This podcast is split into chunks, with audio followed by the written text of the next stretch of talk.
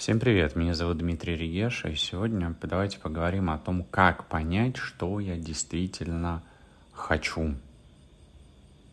Вот как вы можете понять, что вы действительно хотите? Хотите вы хорошей жизни или нет? Хотите вы Теслу себе машину купить или не хотите? Хотите вы богатым быть или не хотите? И порой эм, свойственно определенным типам личности вот эта неопределенность. Когда хочу ли я, могу ли я, и, как говорит мой учитель, э, магнолия, говнолия. Вот это состояние неопределенности, э, оно бывает. И с этим, конечно, хорошо бы работать. Порой людям свойственно вообще не признавать и не принимать то, что они действительно хотят. Я недавно об этом рассказывал ну или расскажу позже в своем блоге о том, что, ну, допустим, богатство, что такое богатство, что для людей э, значит это понятие. Вот человек, который зарабатывает миллионы долларов, он богат, да, а может быть он считает себя бедным, может. А человек, который зарабатывает 100 долларов, он может себя считать богатым? Может. А может себя считать бедным. Все зависит от того, насколько то, что есть, вот эти материальные и нематериальные активы, доход, все то, что есть у человека, насколько это перекрывает или покрывает потребность человека. Потому что потребности могут быть минимальны. Учитель в школе или в университете, ему, может быть, много и не надо. И зарплаты, которую он получает в университете, ему вполне будет хватать, и он будет богат, потому что у него будет э, масса позитивных эмоций от того, от процесса передачи знаний, от обучения учеников, студентов и так далее, например. И это тоже богатство. И при этом вот есть этот такой момент, когда есть навязанная идея, навязанные цели, навязанные мысли, например, обществом, что все должны быть успешны, или нужно срочно бежать э, к наставникам, платить по полмиллиона рублей, чтобы срочно-срочно сейчас, сейчас чего-то начать там зарабатывать. Но есть же такие типы мышления, и есть такие люди, которым это просто не нужно. Ну, удовольствие в другом. Удовольствие жить в семье, быть с детьми, гулять по улице, что-то растить, кого-то воспитывать, например. В этом счастье, в этом смысл жизни.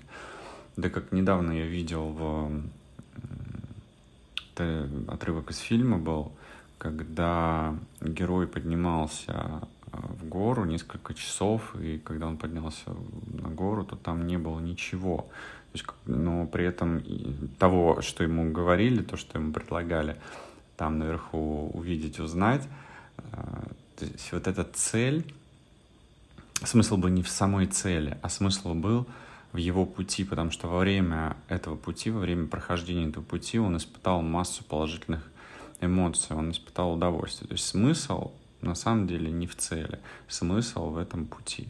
И порой мы забываем о том, что Наш смысл — это не построить карьеру, купить дом, машину, родить семью, а вот сам процесс достижения, сам процесс пути.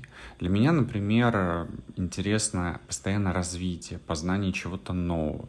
Я не могу сидеть на месте. Я просидел в свое время с 28 до 30 примерно 5 лет, вот э, насиделся, больше не хочу. Вот мне интересно постоянно что-то узнавать. Я поэтому постоянно учусь.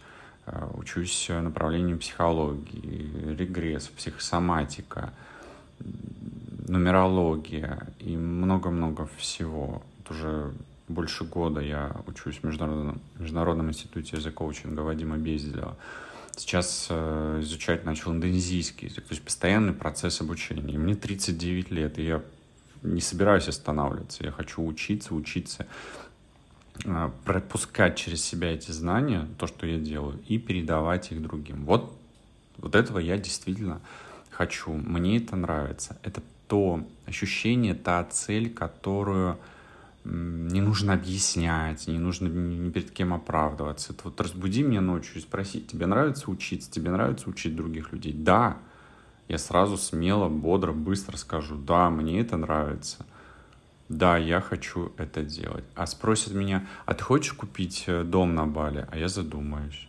И вот сейчас я задумался, а действительно я хочу этого или не хочу? А мне оно вообще нужно, или мне интереснее снимать жилье и не иметь ничего своего? Зачем мне это нужно? Вот и возникает вот этот момент сомнения. Потому что кто-то сказал, что хорошо бы иметь дом, но хорошо бы. А нужно это или не нужно? Но есть еще один очень интересный момент, о котором важно помнить, что хочу — это как вот фундамент пирамиды, то, с чего мы начинаем. А дальше у нас есть то, чего мы достойны, то, что мы способны достичь, и то, что мы можем достичь. И порой на каком-то из, уров- из уровней мы можем не чувствовать э, полноценно силы внутренней, знаний, способности для того, чтобы смочь что-то достигнуть. Из-за этого мы это не достигаем, из-за этого мы буксуем. И вот каждый из этих этапов можно протестировать, можно общаясь с телом, через психолога погружаясь, вообще спросить тело, а что я чувствую, когда я, например, спрашиваю, а достоин я иметь жилье на Бали, а способен я иметь жилье на Бали, а вообще могу ли я иметь э, жилье на Бали. Отвечая на каждый этих вопросов, используя техники диагностики тела, например, подсознание, можно вообще понять, насколько, на, насколько баллов э, из 10, где 0 вообще полностью не способен, не достоин, не могу, и 10 это сто процентов способен, достоин могу, вот насколько баллов каждое из этих состояний оно проявлено. Опять же, много есть техник, я им их в том числе применяю на практике, я им учу, а, поэтому если будет кому-то интересно, то обращайтесь или пишите в комментариях, расскажу поподробнее. И в завершении хочу спросить, а вы понимаете, чего вы действительно хотите?